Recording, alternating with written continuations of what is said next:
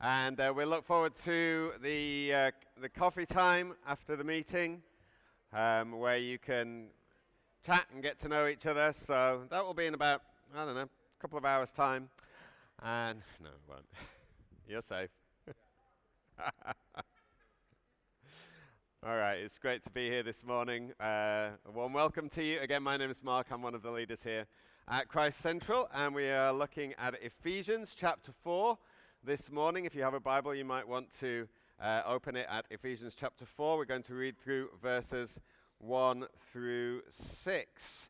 And um, kids, what I'm preaching about is for you too. Uh, so do keep your ears open as you. Uh, are drawing or playing with your Rubik's cubes or whatever it is that's going on. Um, um, no, seriously, um, kids, if you get hold of something this morning, you're not going to understand everything probably, but then you know I'll let you into secret. Your parents aren't either. Um, in fact, you might be able to explain something to them. Feel free to come and explain to me what you've understood at the end of the meeting. I love it when uh, kids come and they explain what they've got from the meeting, uh, what they've got from the message. Sometimes it's in a drawing, um, but it's really encouraging when that happens. Let's read Ephesians chapter 4 and verses 1 through 6, which says this As a prisoner of the Lord, then, I urge you to live a life worthy of the calling you have received. Be completely humble and gentle, be patient bearing with one another in love. Make every effort to keep the unity of the Spirit through the bond of peace. There's one body and one Spirit, just as you were called to one hope when you were called. One Lord, one faith, one baptism, one God and Father of all, who is over all and through all and in all. Okay, as I was explaining last time, Paul has reached a transition point in his letter. Up until now, he's been setting out verse after verse what it is that God has done for us, whose God is, what he has done for us, how he's been working in our lives. And right now, he's switching our attention to our response to that grace and that love which he has lavished on us. And God has called us to be united with him forever. And uh, we're looking to see how that works itself out in our lives. So we've seen who we are, and we saw what we believe affects our behavior. That's what we looked at last time. What we believe affects our behavior. On the flip side, how we behave reflects and reveals what we really believe. Living godly lives doesn't earn us a relationship with God, but it shows the world that we have one. Paul is urging us live a life worthy of the calling you have received. So, what is an appropriate way to live in response to the grace and the call of God on our life? That's what Paul's focusing in on the remainder of this letter. And he begins with this Be completely humble and gentle, be patient, bearing with one another in love. Be completely humble and gentle, be patient, bearing with one another in love. So if we believe the gospel, if we believe all that Paul said so far, this is how we will live. Easy. Actually, Paul doesn't start with one that's easy at all for our society. In the past, humility was seen as a virtue in society. It was good that people were humble, but it isn't these days. We've got used to having world leaders who just boast about how great they are and social media encourages us to brag about ourselves and about our achievements or about our kids' achievements, which is kind of indirectly boasting about our achievements. Um, as Joe and Gary were and I were in Dartmouth on, uh, on Friday and yesterday, uh, seeking God about this potential church plant, uh, we saw this sign um, on a, a, store. It's actually a pie store, I discovered. I didn't know at the time there was a blizzard going on. Uh, you can go a bit closer so you can see what is on the door. It says, It's hard to be humble. Hard to be humble. And I knew I was preaching on humility this week, and I was like, oh, yes, it is hard to be humble. We all find it. As I was preparing, I'm being challenged all the time about, oh, my word, what about myself? It's hard to be humble. Yet, this is the first thing that Paul calls us to as a response to the gospel, as a life worth living. uh, in, in what we've received. He says, Be completely humble. I often laugh when I read um, through Numbers uh, and Numbers 12, verse 3. The first five books of the Old Testament are supposed to have been uh, written by Moses. Traditionally, it's been understood. Moses wrote the first five books of the Old Testament, including the book of Numbers. Um, and Numbers 12, verse 3 says this Now Moses was a very humble man, more humble than anyone else on the face of the earth. I always laugh about that.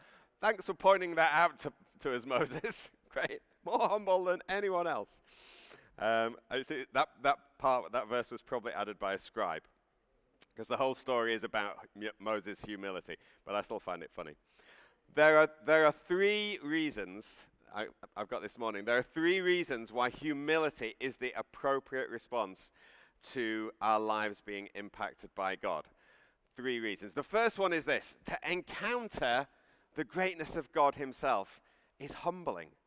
To encounter the greatness of God is humbling. If you aren't humble, the question could be have you actually met God? Because as we see through Scripture and in our own lives, maybe, as we encounter God, we get humbled.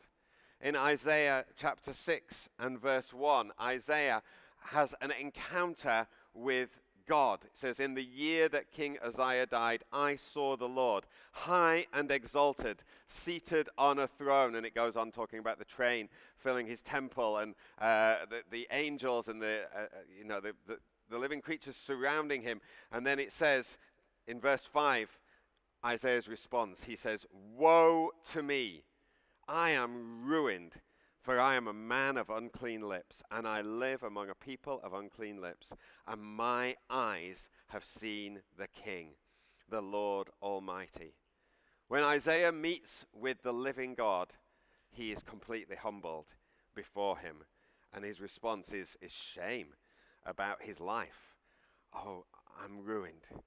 Job, similarly, in Job chapter 42, Job says to God, My ears had heard of you but now my eyes have seen you.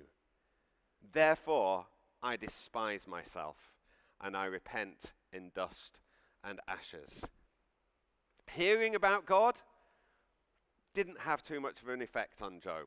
My ears had heard of you, but now my eyes have seen you. Having an encounter with God has the response I despise myself, I repent in dust and ashes. It's not just enough to hear the truth about God. It's not just enough to, hear, to do an alpha course. It's not just enough to sit in church meetings hearing about God each week. What makes you a child of God is on the basis of hearing the gospel and then meeting God, encountering Him personally. And when you do so, when you come into God's presence, you repent. You repent. You will suddenly change your view about who you are you suddenly change your view about who you are. You might have thought you were okay. You might have thought you were a good person. You might have thought you had various different skills and gifts and something to bring to the table. But when you encounter the living God, you will just say, I'm ruined. I'm ruined. Because you've seen who God is. Luke chapter 5. Um, from verse 1. Uh, the disciples are fishing. They've been out all night. They've not caught any fish. Jesus comes along and he says to them, Hey, put your, put your nets down on the other side of the boat. And Simon Peter says, Do you know what, Jesus? We've, we've been fishing all night, we've not caught anything. The subtext behind that is Jesus, we're fishermen. We've not caught anything all night. And you're, and you're just saying it's as simple as throwing our net on the other side of the boat. You know, really? You just stick to preaching, we'll stick to fishing. Peter was really saying, What are you even talking about, Jesus? But then he says, But because it's you, okay, we'll do it. And he throws the net on the other side of the boat. And they catch a miraculous catch of fish. The nets are overflowing, the nets are bursting. What is Peter's response? It says in verse 8, He fell at Jesus' feet and he said, Go away from me, Lord. I am a sinful man.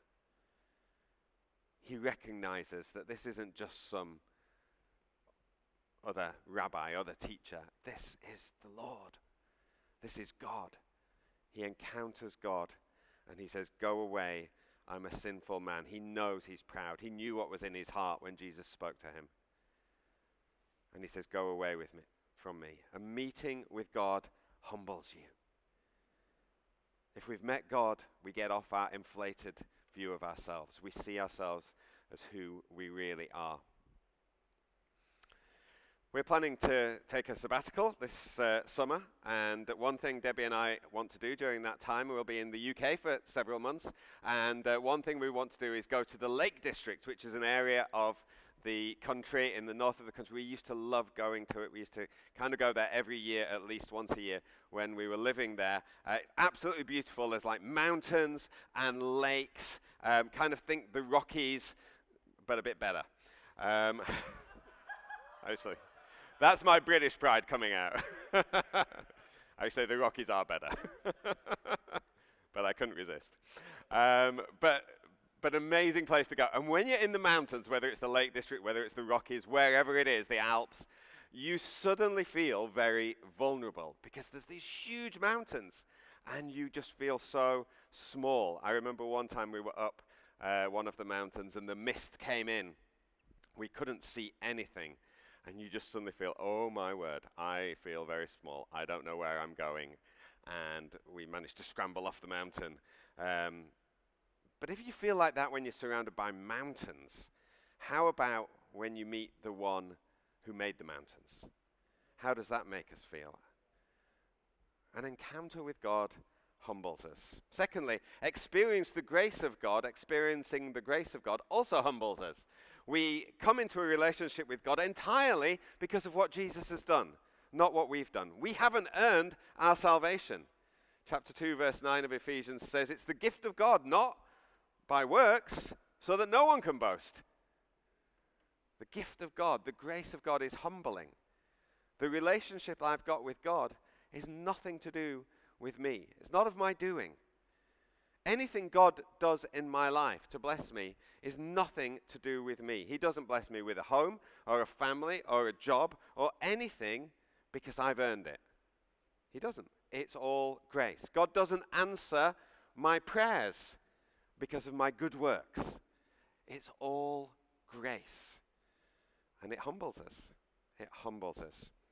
And thirdly, chapter 3, verse 16 says, We are being strengthened through power, with power, through the Spirit of God in our inner being. Paul says, I pray out of his glorious riches, he may strengthen you with power through his Spirit in your inner being. And it goes on to say, so that Christ may dwell in your heart by faith. We've got the Spirit of Jesus living in us. And what do we know about Jesus? Well, we know he humbled himself. He humbled himself. Philippians 2 tells us he didn't hold on to the equality that he had with God. He humbled himself. He became a man. He was rich, yet he became poor. He borrowed a manger to be born in. He had nowhere to live throughout his life. He was buried in a borrowed tomb. People mocked him and reviled him. He was rejected.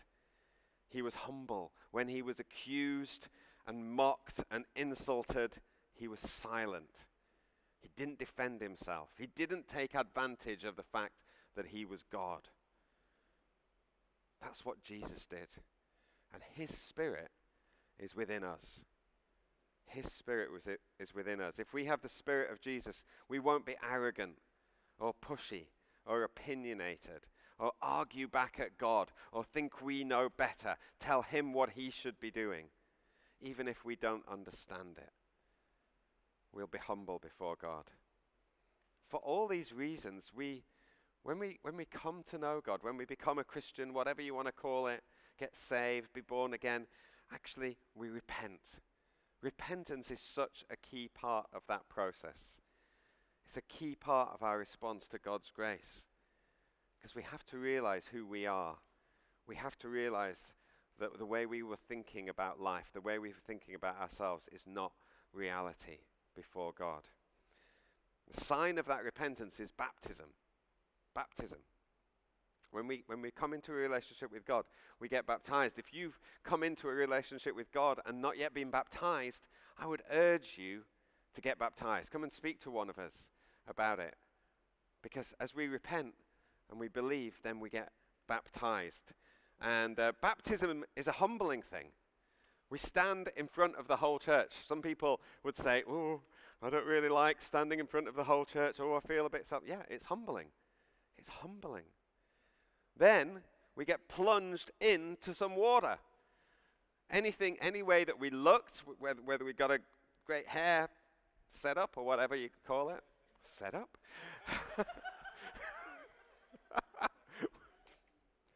what is it? Hairdo? What is it? Hairstyle? Hairstyle. I was going to say hairdo. I thought, well, that's a bit English. It must be a, a Canadian way. It's not set up, it's a bit old fashioned. anyway, if you think you're looking good before you go in, you're not looking good when you come out. That's the point I'm trying to make.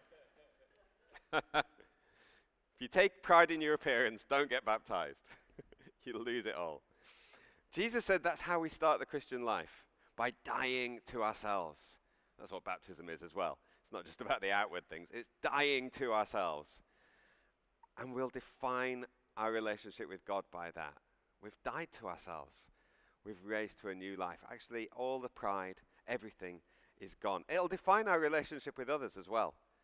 If we come into, into the church through a gospel uh, that doesn't involve some kind of repentance, actually, if we just think, oh, intellectually it makes sense, actually our relationship with others will be difficult.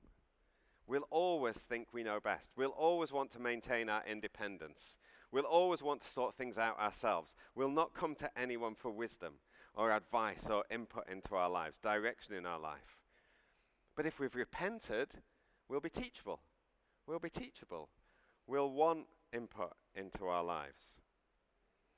If we're small in our own eyes, we won't be arrogant with each other. So we'll be able to forgive each other when they've hurt us, when they've done something wrong. We'll let each other off the hook, even when they're in the wrong. Santiago's sitting here in the front row, so he's fair game.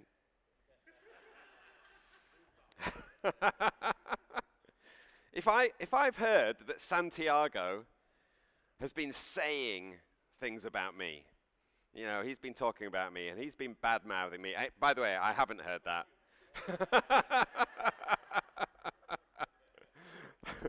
but if I've heard that, you know, he, he really thinks that I really don't know what I'm doing when I'm preaching. He thinks he could do a better job himself. At least that's what I think he's been saying. I don't think he's been saying it, but maybe in this scenario, that's what I think he's been saying. So it gets to the point where I don't trust Santiago. I'm like, oh, I don't really want, I don't really want anything to do with him. I'm wanting him to know his place in the church. There's a barrier between us. This is all made up, by the way. There's a, there's a barrier between us. But then if I realize what the Bible says about me, that I was dead in my transgressions and sins, that I lived among the disobedient, that I was an object of wrath. That's me. I'm nothing. But God's had mercy on me. God's had mercy on me. He's forgiven me. If I've got a low view of someone else, I'm implying that I'm better than them. I'm implying basically I'm good. I'm implying I can judge them for who they are and for the things that they've done. But when I've appreciated the grace of God, I realize actually I'm not okay. It's, it's sheer grace that I've received mercy. How can I hold a grudge about someone else? If someone else hasn't behaved impeccably well, well, so what? Neither have I. I've got mixed motives. I've let other people down. I can forgive them. Jesus said in Matthew chapter 7 and verse 3 Why do you look at the speck of sawdust in your brother's eye and pay no attention to the plank in your own eye. We've got to look at ourselves. We've got to realize who we are before Christ. And when we realize this, we won't hold grudges. We will forgive people. The Spirit of the Lord enables us to relate to people because actually it's the same Spirit in each of us. We have that unity of the Spirit. And Paul says, make every effort to keep the unity of the Spirit. Make every effort to maintain the unity of the Spirit. As we do that, we forgive each other freely. We forgive each other. We don't make the unity of the Spirit. Christ made that. Christ destroyed the barrier. Christ restored, destroyed the barriers between us and restored us together. He made the unity of the Spirit, but we have to maintain it. We have to keep it. Paul's a realist. He was in the church. He knew what it was like to be part of the church. He knew what people were like. He knew that we have to make an effort to do that. Make every effort to keep the unity of the Spirit. Effort's called for effort to guard our attitudes towards each other, effort to keep our thinking straight, effort to be completely humble in our relationships. Who's let you down in these last few days, or last few weeks, or months, or years? Well, make every effort to get your attitude right. Be completely humble. I would urge you to reach out to people Make sure they know you're for them. It's been a difficult time these last few years. We all know that. It's been a difficult time. People, and one of the things that's happened is people have been drawn into different camps. People have had very strong views about how we should do things. But the thing is, we can end up opposing our brothers and sisters in Christ. We can end up hurting each other. It's happened. It's happened. People have been hurt. People have been rejected. People have been judged. I think many of us have been guilty of hurting people and judging people, myself included. We need to humble ourselves, church. We need to repent of these things. And that might involve going and talking to someone, having a conversation with someone that you won't find easy. Maybe you've not talked to them for quite some time. Your pride won't want you to do it. But let's make every effort to keep the unity of the Spirit. The Spirit of God within you wants you to humble yourself. He's the Spirit of Jesus.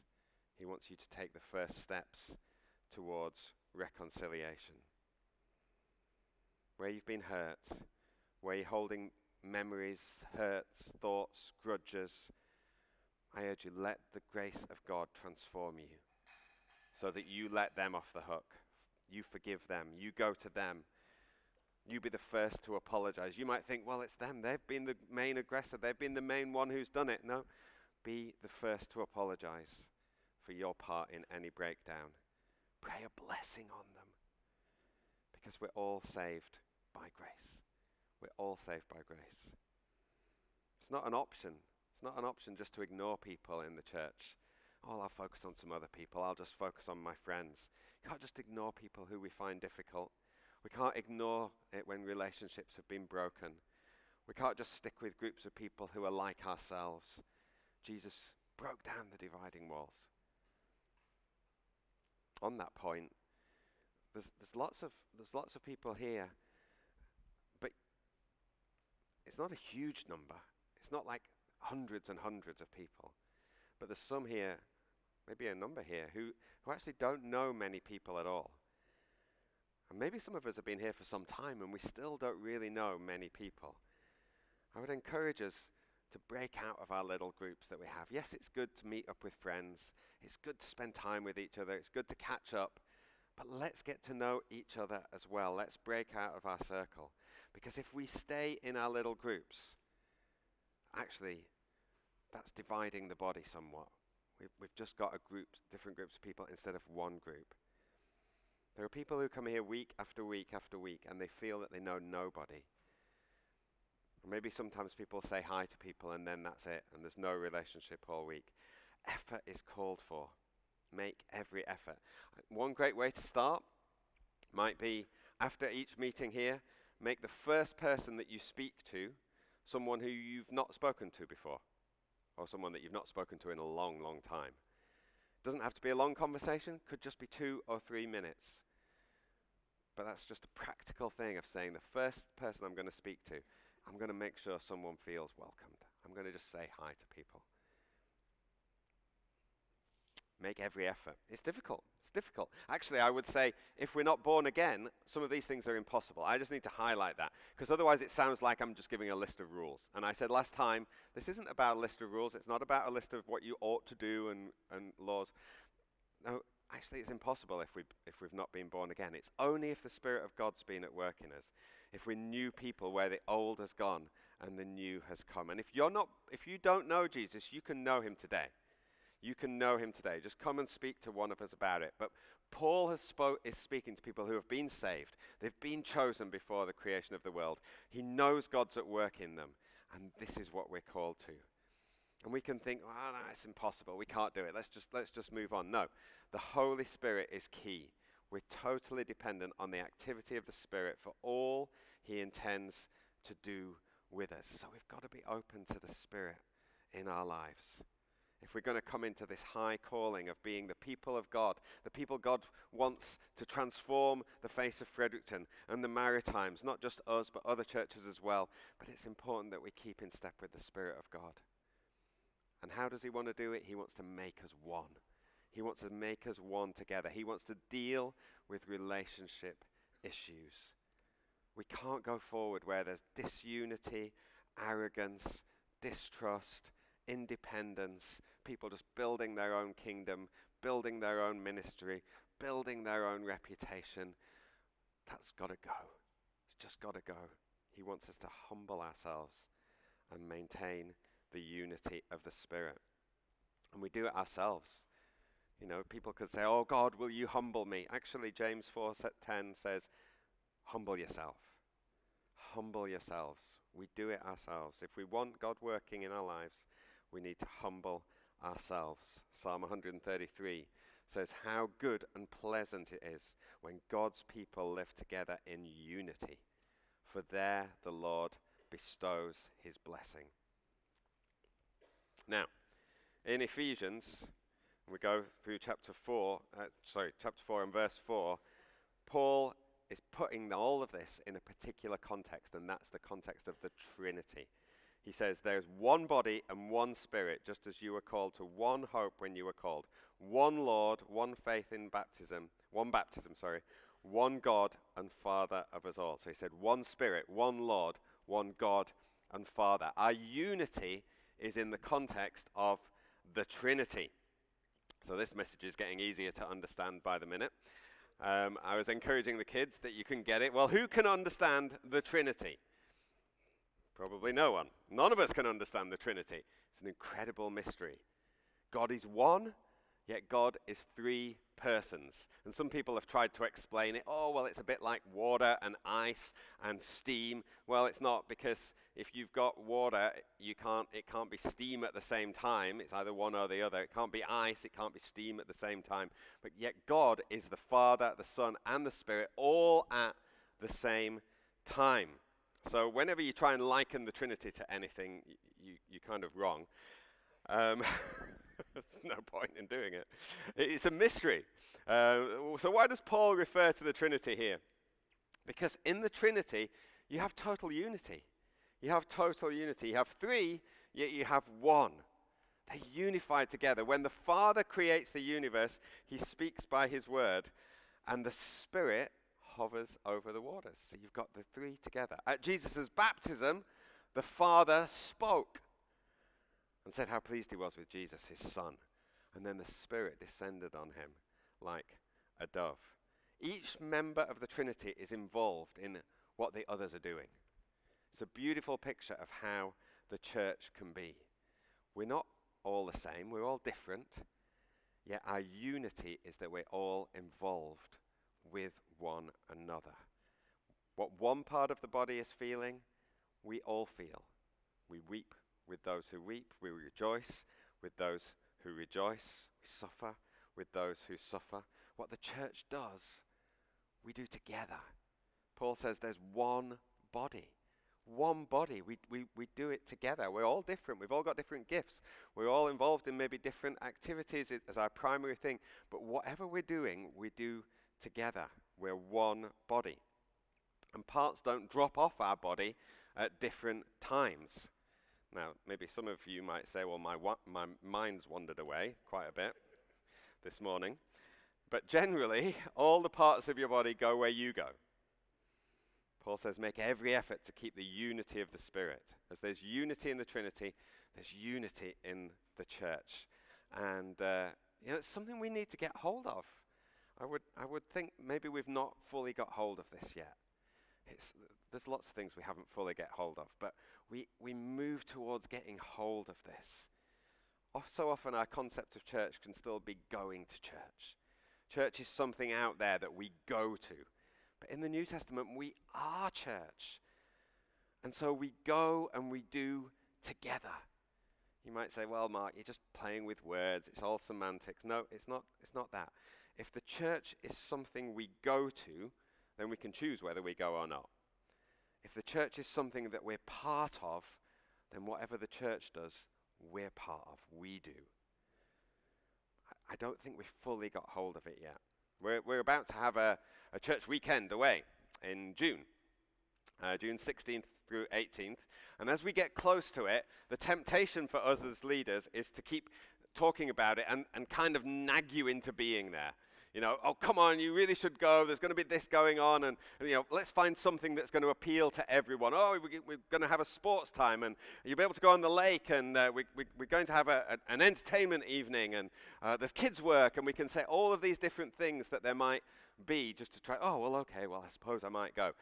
We might just try and persuade you to get there. That would be the temptation. But what I long for is for us as a church to say, do you know what? That's what we're doing as a church. So I'm going to be there. I'm, that's our main reason for being there. Because the church are doing it. Because that's where we are. Not because of any pr- pressure, not because of any manipulation, but because it's in our hearts. And if, if it's in our hearts, then we're not going to be like, oh, well, I suppose, oh, dear me. Oh, there's going to be so many mosquitoes and black flies at that time of year. Oh, no, it's going to be. Oh, and those beds. Do you remember those beds? They're so uncomfortable. Oh, and then we might have to share with other people who we don't know. Oh, that's just going to be awkward. Oh, and all of these different reasons might come up why we think, oh, why do we, re- we really, do we want to do that? Really? Green Hill Lake Camp in June? Ugh. Actually, all those things will fade away if we're just longing to be there together as a church. Now, as I say, right now, we're, we're probably in our own minds, and I'll include myself in it, we're all together. Maybe we're not there. We do things as a church, but often the whole church doesn't come. Sometimes we might encourage folk to come out to pray, like at our prayer meeting that we've got tonight. We've got a prayer meeting, the leaders' prayer meeting, ostensibly, but anyone can come. And uh, people might say to us, Well, what are you praying about tonight?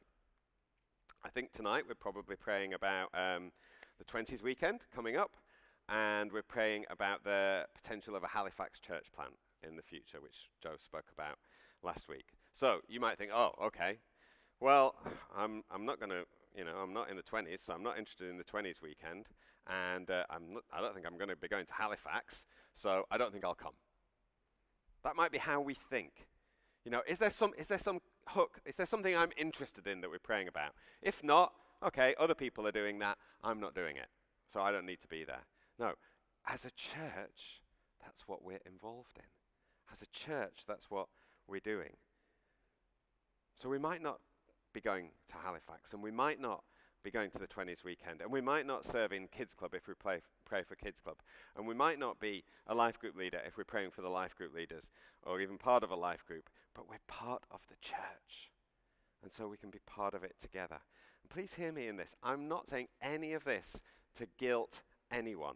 It's just something that we've got to f- keep praying about, that we'll get an understanding of what Paul is saying about being united, keeping the unity of the Spirit. I'd love to learn it about it as a church together. Paul is rooting it in the Trinity. In the Trinity. Jesus was there in the Garden of Gethsemane, but God was there with him as well. Terrible thing, actually, is that the only time when the Father wasn't with Jesus was when he died. And the wrath of God, which was supposed to be poured out on us, was poured out on him. What a horrible moment that was. But that was the only time. That's why Jesus called out, My God, my God, why have you forsaken me? But in all other things, they're together. Jesus said, I do what I see the Father doing. How, how do I decide what I'm doing? I'm not being independent, I'm doing what I see the Father doing. Three in one, always together. Each of us in the church are different, but we're together too. And what we pray is that we will be together, not because we have to, not because someone's persuaded us, but because we want to. Because we love the church, because we want to be together. It's not just going along and supporting meetings. Well, I suppose I better support the women's meeting. This, uh, that was last week, wasn't it? The men's meeting coming up. Oh, I suppose I better go and support it. That's not what it's about. It's not, not about just saying, well, I suppose I ought to. We want to be the people that God is making us to be united. We want people to want to do it, but we want people to do what God wants. We want people to want to do what God wants. Spirit of God is a spirit of unity. That's what marks us out. The Spirit of God moving in people. The Spirit brings us into one body and we maintain that unity. One hope, one Savior. We all came through Jesus. One baptism. We all come through one baptism. In the end, the goal in verse 13 is we all reach unity in the faith.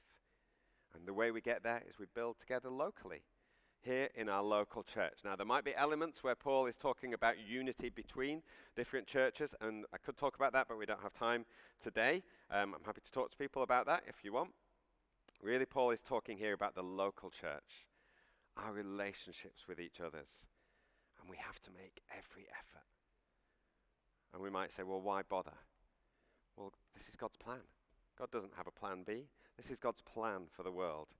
Whole cities and nations hearing about Jesus because they see a people who love one another and who are united. The church is God's strategy to be glorified in the whole world.